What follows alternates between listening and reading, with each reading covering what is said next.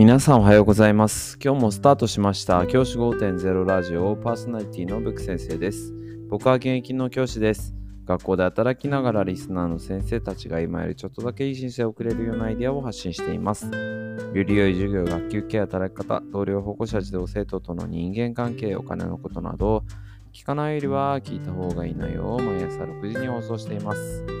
通勤の後から10分間聞き流すだけでも役立つ内容です。一人でも多くのリスナーの先生たちと一緒に良い教師人生を送ることが目的のラジオです。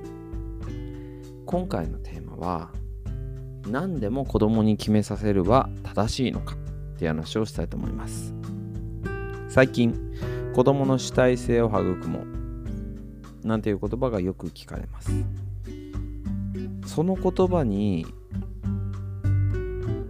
のっとって、またその言葉の傘を使いながらですね。なんか全部が全部子供に決めさせてるっていうクラスをね僕見かけたことがあるんですね。例えば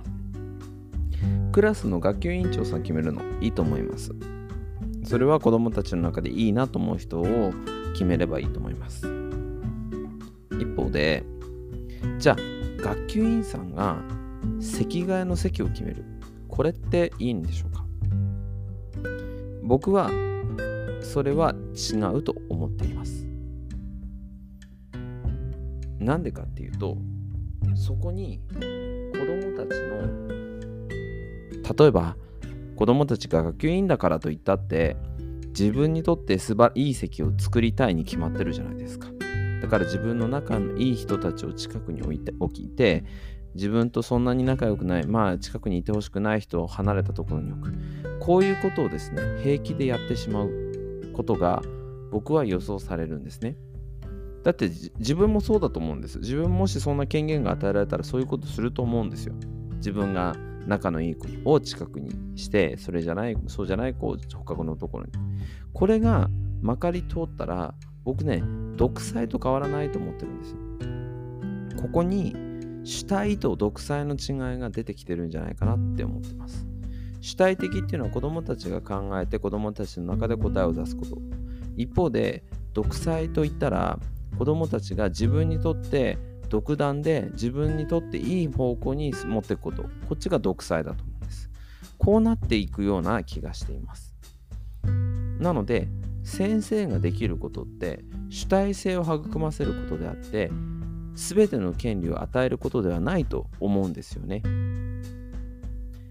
で、その学級どうなったかっていうと、案の定ですね、その学級委員長の周りに自分、学級委員長が好きな子たちが、ま、周りに固まりました。一方で、自分とそんなに仲の良くない子たちは違うところに振られていました。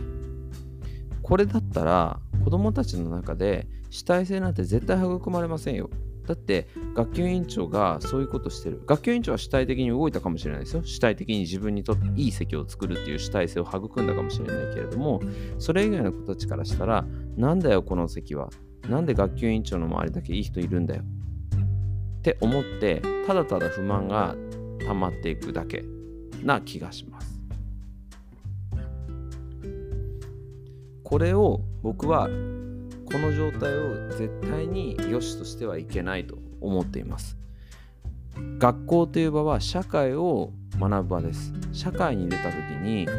もちろんそういったね全部全権を握るような会社もあるかもしれないけれども大事なことはいろんな人と関わることであっていろんな人と関わる機会を学校生活の中で訓練をすることが大事なわけですよ。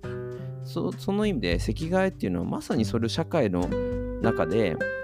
いろんな人と関わる機会の練習をするための場所なんですよね。だからいろんな人と隣に合わせる。いろんな人がいていろんな人とのうまいやり取りの仕方を学ぶために席替えってあるし、そういったことをさせたいと思ってるわけです。それにある一部の生徒の恣意的なものが関わると絶対にいいこと起きないんですよ。絶対に凝り固まった人間関係しかできないんですよ。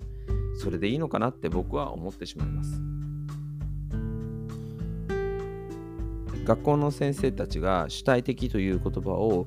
たくさん使うようになりました。ただその言葉が本当に子どもたちの主体性を育んでいるのか、あるいは子どもたちが将来にわたって育成しなきゃいけない。子どもたちが将来にわたって育まなければいけない力を育む要因になってるかどうかっていうのを改めて考えるべきだと思います。何から何まで管理しろとは全く思いません。そんなものは昭和の学校教育であってそういったことを求めてるわけではありません。ただ全てを管理しないということは子どもたちの中で得する子もいれば得しない子損する子もいるっていうことだと思います。それはあってはならない。なぜかというと公教育っていうのは子どもたちが将来にわたって育んでいく力を身につける場であって将来に失望するような場であってはならないからだと思います。是非先生方がそういったところで先生方の周りでもしね席替えってこういうふうにやるんだっていうようなあちょっと主体性を履き違えてるなっていうような場面とかあのもちろん席替え以外にもあると思うんですけど、まあ、今のは一番最たる例で挙げたものなんですけれども主体性ってことも育んでをこう育なんていうんでしょうかねあの間違って履き違えてるような例があったらですねぜひ紹介してもらえれば嬉しく思います。今日は主体性を履き違えるなという話をしてみました。じゃあ今日はこの辺で起立で着席さよならまた明日。